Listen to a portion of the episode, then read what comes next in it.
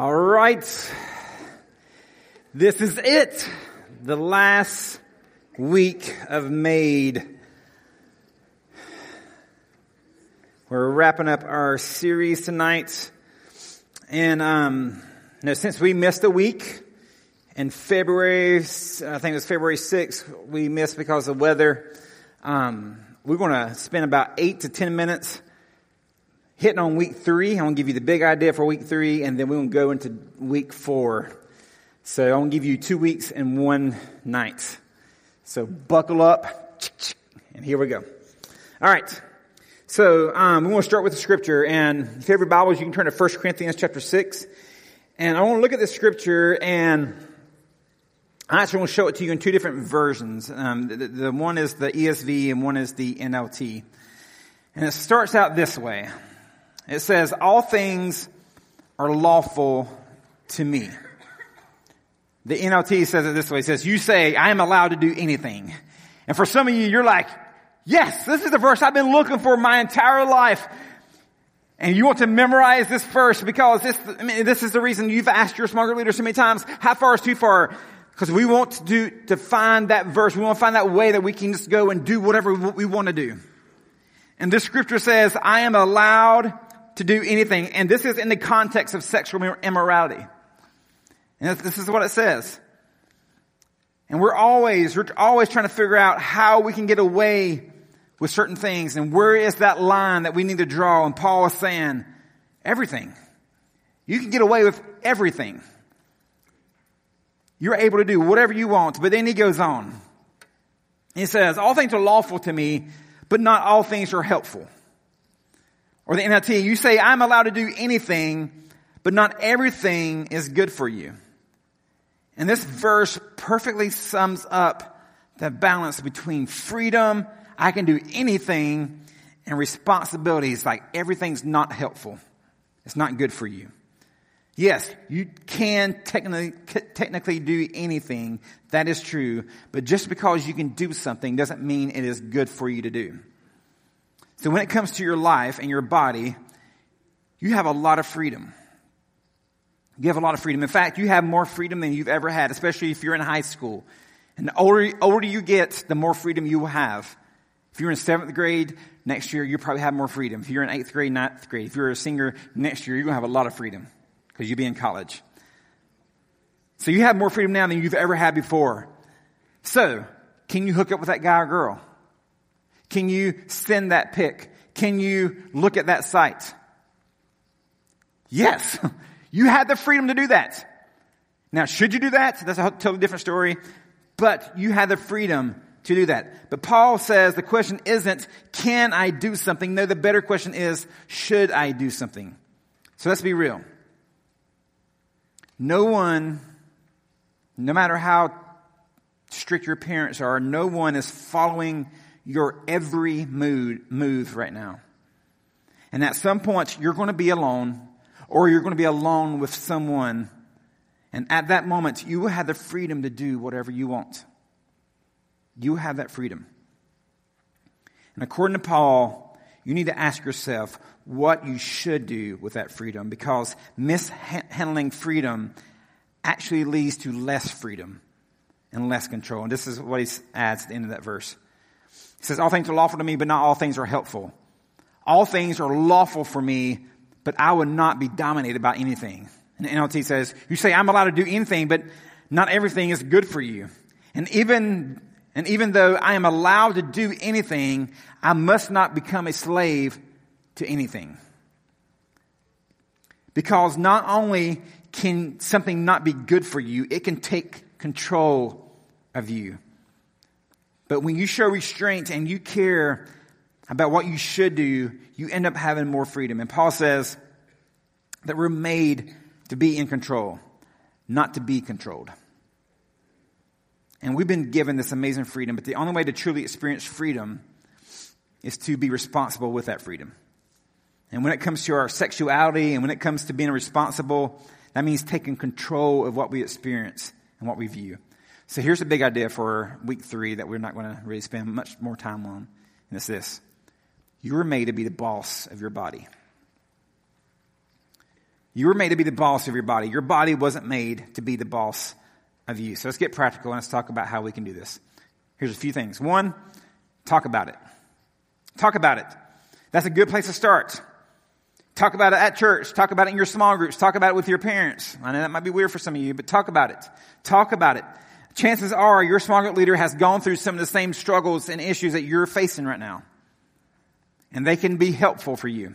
Talk about it. Find a trusted, a trusted adult and just let someone know what you're dealing with. Talk about it.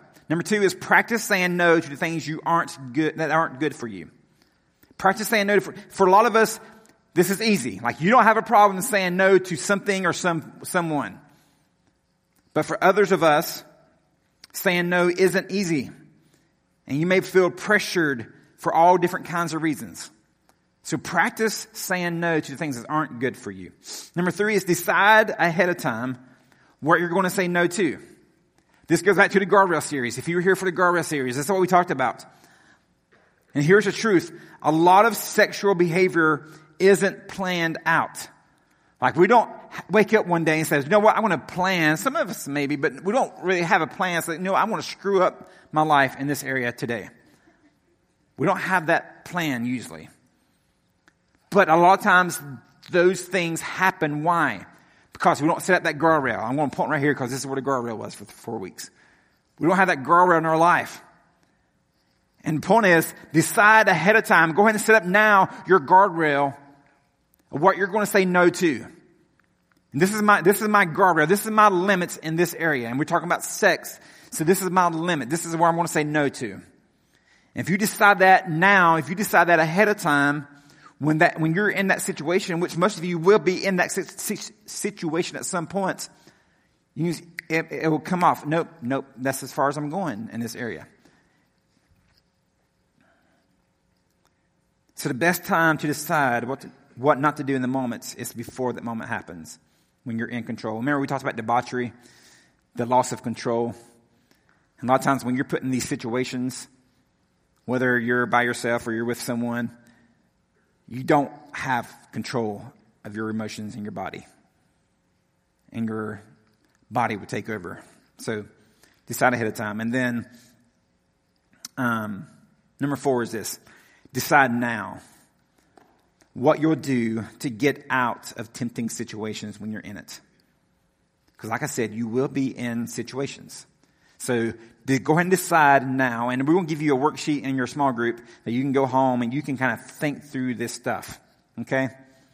But decide now what you'll do to get out of tempting situations when you're in it. So, what will you say? Where will you go? What or who will you tell? Make a plan. Is your small group leader someone that you can call if you're in a situation?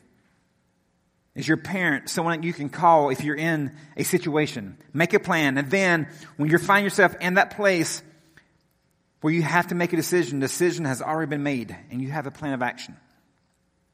Now, I realize, and Amy hit on this last week, that for some of you, you're thinking, um, what about the control that was taken from you? Know, Amy talked a little bit about um, the sexual abuse that happened. And for some of you, that, that's, that's your story. You can relate to that. For some reason or someone at some point abused you sexually. And for you, it was taken from you. The sexual decision that someone else pressured you to make or made without your consent. If that's you, first, let me just say I'm really sorry. And it sucks. And I think one of the best things that you can do tonight is tell someone. Because you heard Amy, I think she said this last week, that it was college before she told someone. Don't hold it in. Tell someone. Tell your small leader. Tell Amy if you're a female. Tell me if you're a guy. Tell someone. You shouldn't have to process that by yourself. But I also want you to know that the same truth applies to you that you were made, made to be the boss of your body. And you still can be. That thing that happened to you was never God's desire for you, and He can help you take back control by being the boss of your body now, even if it weren't a choice before. Okay? There it is, week three. We're done. All right, so we're moving on. So here we go. We're going to spend the rest of our time in on week four. So let's just kind of recap everything that we talked about in these three weeks. So here's the big idea for the last three weeks. Um, we talked about that people are made of, they're, they're valuable, right? They're not objects. That's what we talked about in week one, that people are, are of value. They're not objects. And then we talked about that sex was made to matter. And then we just finished talking about that you're the, you're the boss of your body. And this week, as we close up this, this series, we're going to talk about this last thing is we were made for more than sex. You were made for more than sex. Let me explain. For most people, what we believe about sex and is based off of messages, messages that we've heard from other people. It could be from culture, it could be from TV, it could be from, from music, from movies. It could be from something else, it could be from your parents, it could be from friends. It could even be from church. However, some of these messages are not good messages. Here's some examples. Maybe your friends told you that if you had sex with your boyfriend or girlfriend, that, that would guarantee your future together. That sex would make sure that you wouldn't break up, or it might even save the relationship if things are not going well. Or maybe you've heard that if you have sex, that it would keep the other person from cheating on you. Or on the other hand, maybe you've heard that if you refuse to have sex with someone, that they will start cheating on you or they will leave you. Maybe from movies or TVs, you thought, you were taught that sex is how you communicate for someone that you care about. If you love someone and care for them, you'll show them that by having sex with them. Maybe you've heard that sex makes you a man or makes you a woman and not just a kid anymore. Maybe you believe that if someone wants to have sex with you and you agree that you feel valued and better about yourself. Maybe you feel insecure about the way you look or about your body or about your social status or about your relationship status. And if you just give yourself away to sex, that it will make you feel better about who you are. Maybe you've heard that if you wait until marriage to have sex, that everything will be perfect. Your marriage will be, per- will be perfect. Sex will be perfect. Everything will be perfect.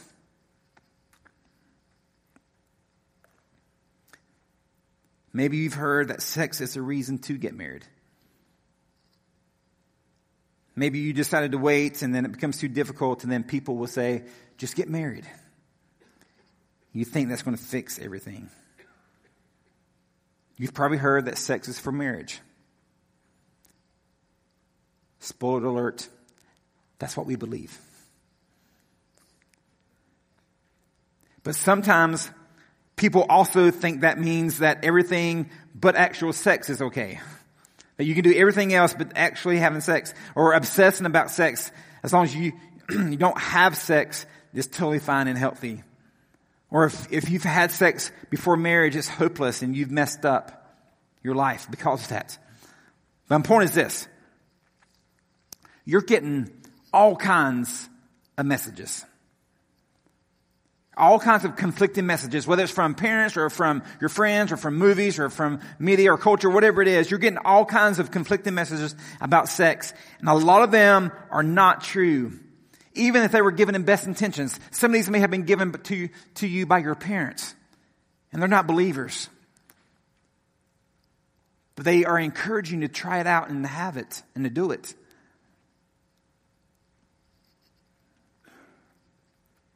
Now, a lot of these are untrue messages, and it all boils down to this big idea that sex is everything. That's what they want you to believe, that sex is everything. And the problem with this way of thinking is this, that this turns sex into something that it was never made to be. And it's this. Sex is a God.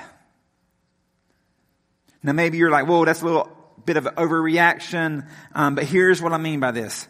When we make anything more than it was made to be, when we elevate something beyond its intended value, then we're making that thing an idol or a God. And we're given in, given it more power than it was made to have. Like when you think having a boyfriend or girlfriend will make you feel valuable, or having a new car will make you feel important, or how you look will determine how important you are as a person. Now there's nothing wrong with a boyfriend or girlfriend for most of you. And there's nothing wrong with having a new car or, or caring about your appearance. At the same time, those things should not ever determine your worth or your value or your significance. And neither should sex. So, just to be clear, sex is important. And sex does have its place. And sex is a lot of things, but it's not the most important thing about a relationship or about someone's life or about a couple's marriage. God has bigger plans for you than sex. And there's more for you in life than that. So, to illustrate this, we want to look in scripture. Genesis chapter 29, 29. If you have your Bibles, you can turn there, Genesis chapter 29. And I'll tell you a story about a family who lived thousands of years ago. And I get talking about people that long ago doesn't seem relevant to us today. But sex has been around since the beginning of time. Or you wouldn't be here. So, and since sex has been here since the beginning of time, there's been issues and, and things with sex that's not been um, God's way. And it's been messy. And so sex is not a new thing. So, before we jump in, let me say this. Let me kind of give this preface that what you're going to hear tonight, if you're new to church, if you've never been to church before, um, you're going to hear the story, you're going to be like, that is weird. That is strange. Um, but just know that in the context of this time period, this is not strange. This is not anything weird that's happening. So just relax when you hear what's happening in the story because there's a lot in it for us and there's a message in it for us, I believe. So as we pick up the story, we want to look at, look at a guy named Jacob. And Jacob was one of Jesus' ancestors, early ancestors. And Jacob had already experienced some crazy family drama. And he was sent to go by his father to go live with a guy named Laban. Okay? So he's living with Laban. And this is where the story begins. And Jacob hasn't seen crazy yet. It's about to get real crazy up in here. Here we go verse 16 of chapter 29 says this. Now Laban had two daughters. All right. This is where Jacob's living. Laban had two daughters. The name of the older one was Leah. The name of the younger one was Rachel. Okay. Pretty simple so far. Leah's eyes were weak. I think that means she was ugly. I'm not really sure. Um, Rachel was beautiful in form and appearance. Okay. Jacob loved Rachel. Duh. Right? And he said, I will serve you, Laban. He's talking to Laban. I will serve you for seven years for your younger daughter, Rachel. Now, right out of the gate, this sounds a little bit weird. I know, but you get to understand that in this culture, the, the, the father kind of owned the daughter until the daughter got married. So even though this sounds kind of weird, Laban this is, Laban was in a position to make and, and accept this kind of offer that Jacob was giving. So, and, so Jacob did exactly as he promised and he worked for Laban for seven years so he can marry Rachel, which I think it's great dating advice. And it's biblical. And I think we're going to practice, practice this with Selah. So dudes, if you ever want to date Selah, Seven years, you can work for me. We'll start with seven. All right. So once Jacob finished those seven years, this is so crazy. He got his wish, right? No! Check this out. Verse 22, um, so Laban gathered together all the people of the place and made a feast and, but in the evening, and some translation says in the dark, which makes a lot of sense when we hear what's happening here, he took his daughter Leah, not Rachel, the ugly one, right? Leah, and brought her to Jacob, and he went in to her, meaning, you know. That's what happened there, right? And then verse 25 says, And in the morning, behold, it was Leah. And Jacob said to Laban, what is this that you have done to me? Isn't this crazy? Now this is the worst prank ever. This is not cool. And we're moving into some reality TV here. Right, this is getting a little messy. So Jacob went to Laban and he, he has some questions for his father-in-law. He says this, says, what is this that you have done to me? Did I not serve you for Rachel? Why did you, then did you deceive me? And Laban says, is it not so done in our country to give you the younger before the firstborn? Complete the week of this one and we will give you the other also in return for serving me another seven years. Now, this is not the kind of father-in-law you want. Alright? This is insane. But he says, this is our custom. Like, the older daughter has to get married before the younger one does. It's the custom that, that has to happen.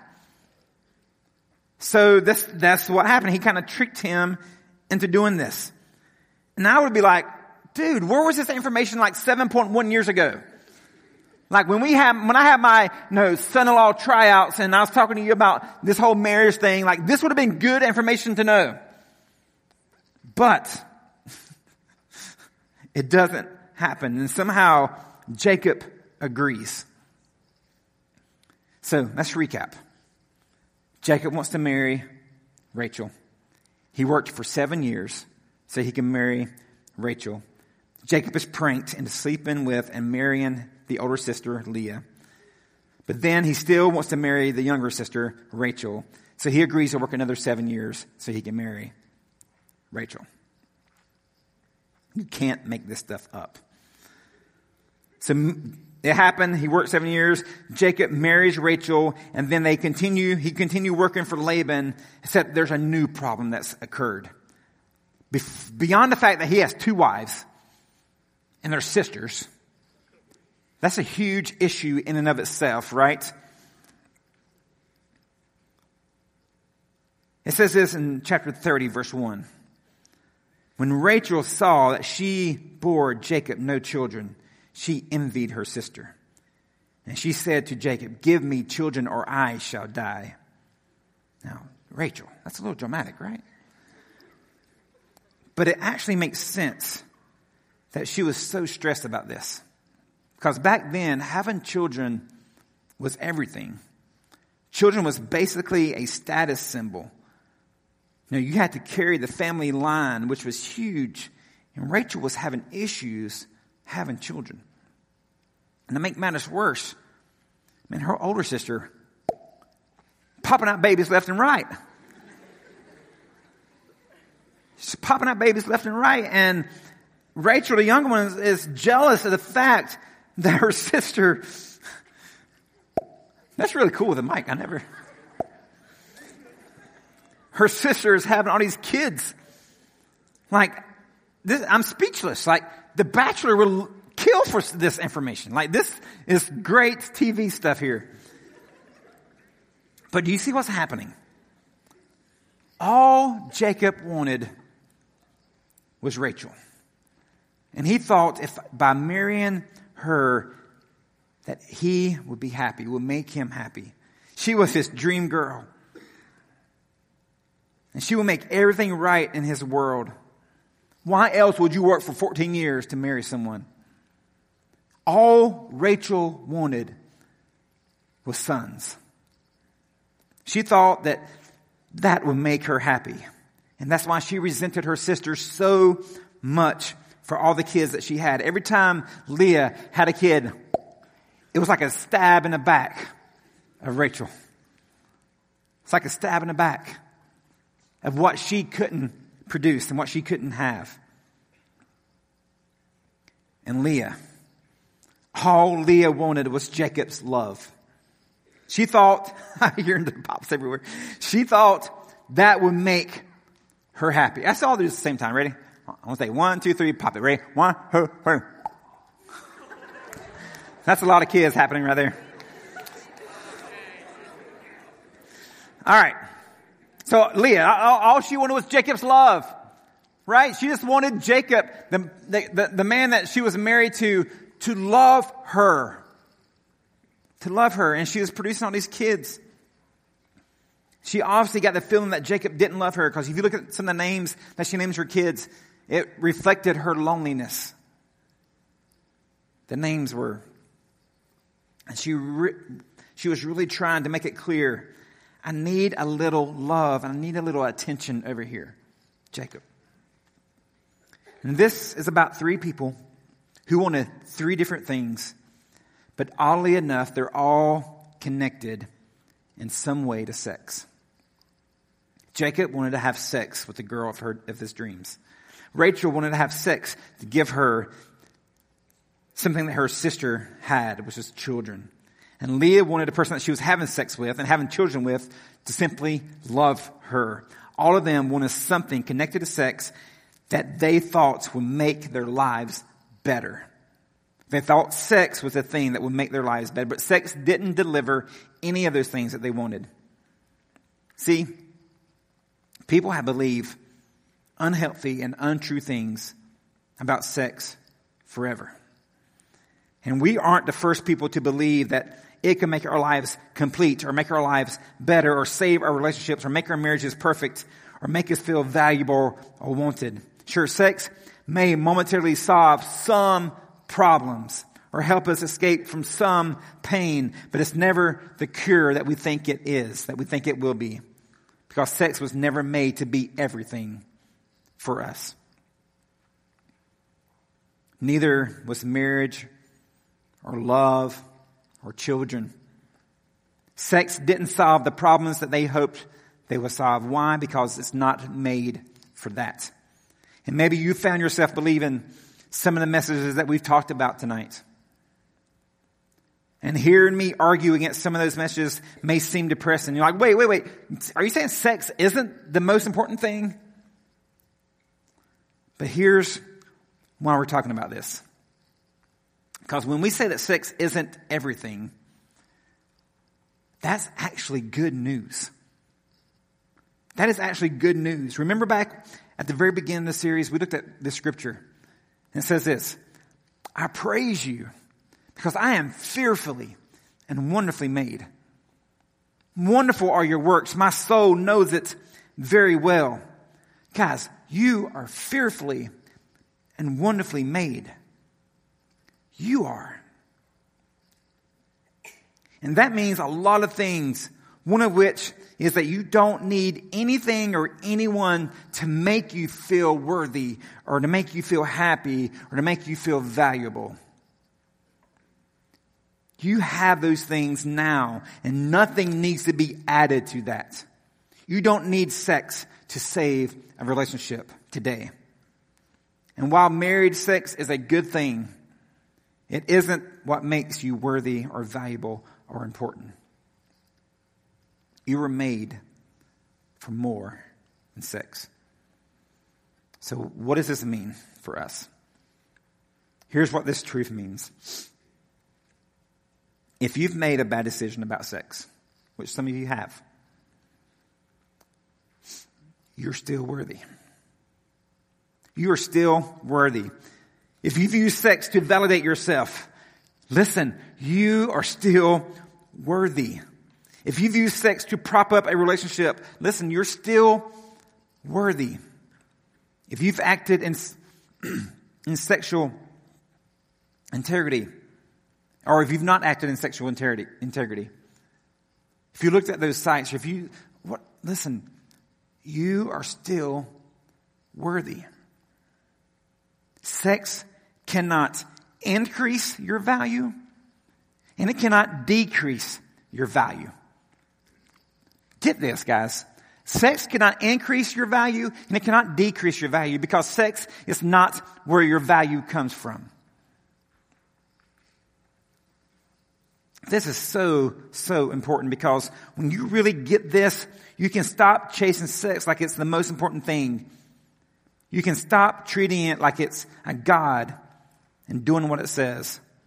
You can stop obsessing over what happens later and pay attention to the life that God has made you to be living right now. And on the other hand, if you have made wise choices, if you've saved yourself when it comes to sex, and you committed to wait until you're married, and you kept your boundaries in place, that also doesn't mean that you're more valuable than those who haven't. Because sex cannot increase your value and it cannot decrease your value.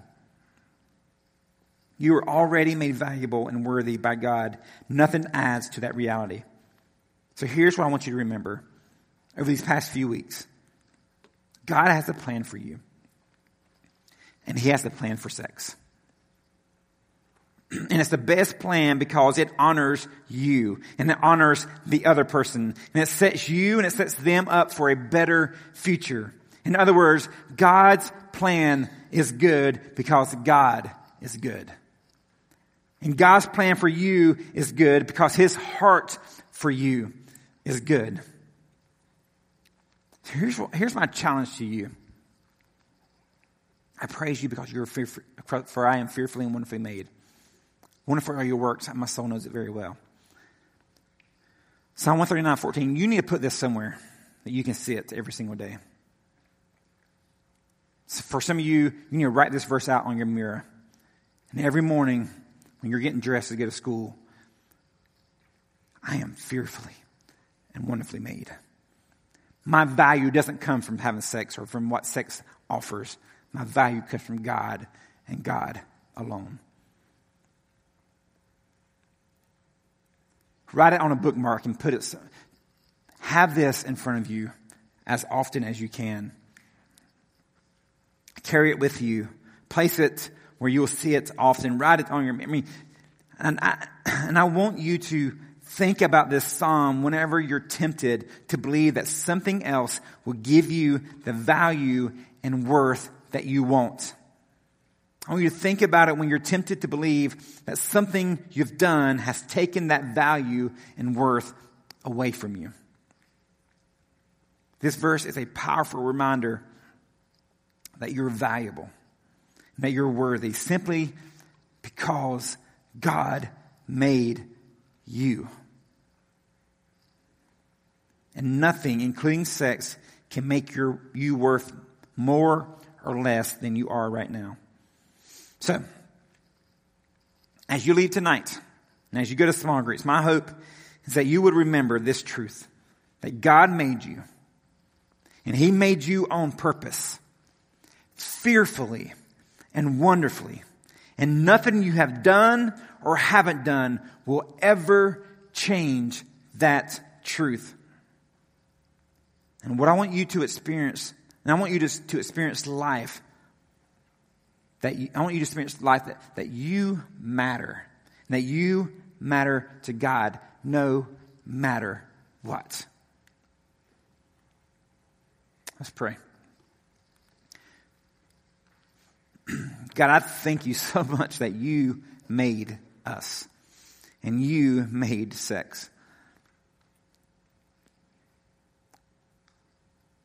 And I pray that for students who are here who are, who are struggling with this and students who are not really struggling with this yet, but it will become a struggle at some point in their lives, that you just re- remind them that their worth and their value does not come from sex. It does not, it is not the most important thing.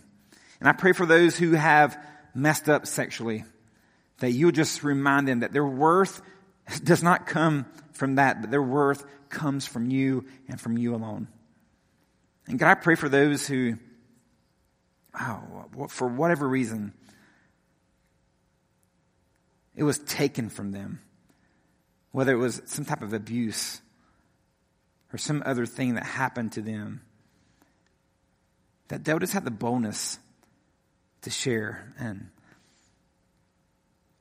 share with a trusted adult. Because they, they shouldn't process this alone. God, we love you. God, we love you so much. And God, we're so thankful for your love for us. God, we don't deserve it. We don't deserve your love. But you poured it out. Your son, Jesus, you demonstrated your love to us through the cross. And I'm so thankful for that. God, I pray you'll bless this next few moments as we go to small groups. I pray that you would just guide the conversations. God, we just trust you. We love you. And pray this all in your name, Jesus. Amen. All right, guys, you're free to go to small group. If you are new, don't know, don't know where your small group is, come find me and I will take you to your small group. I love you guys and we will see you next week with your parents.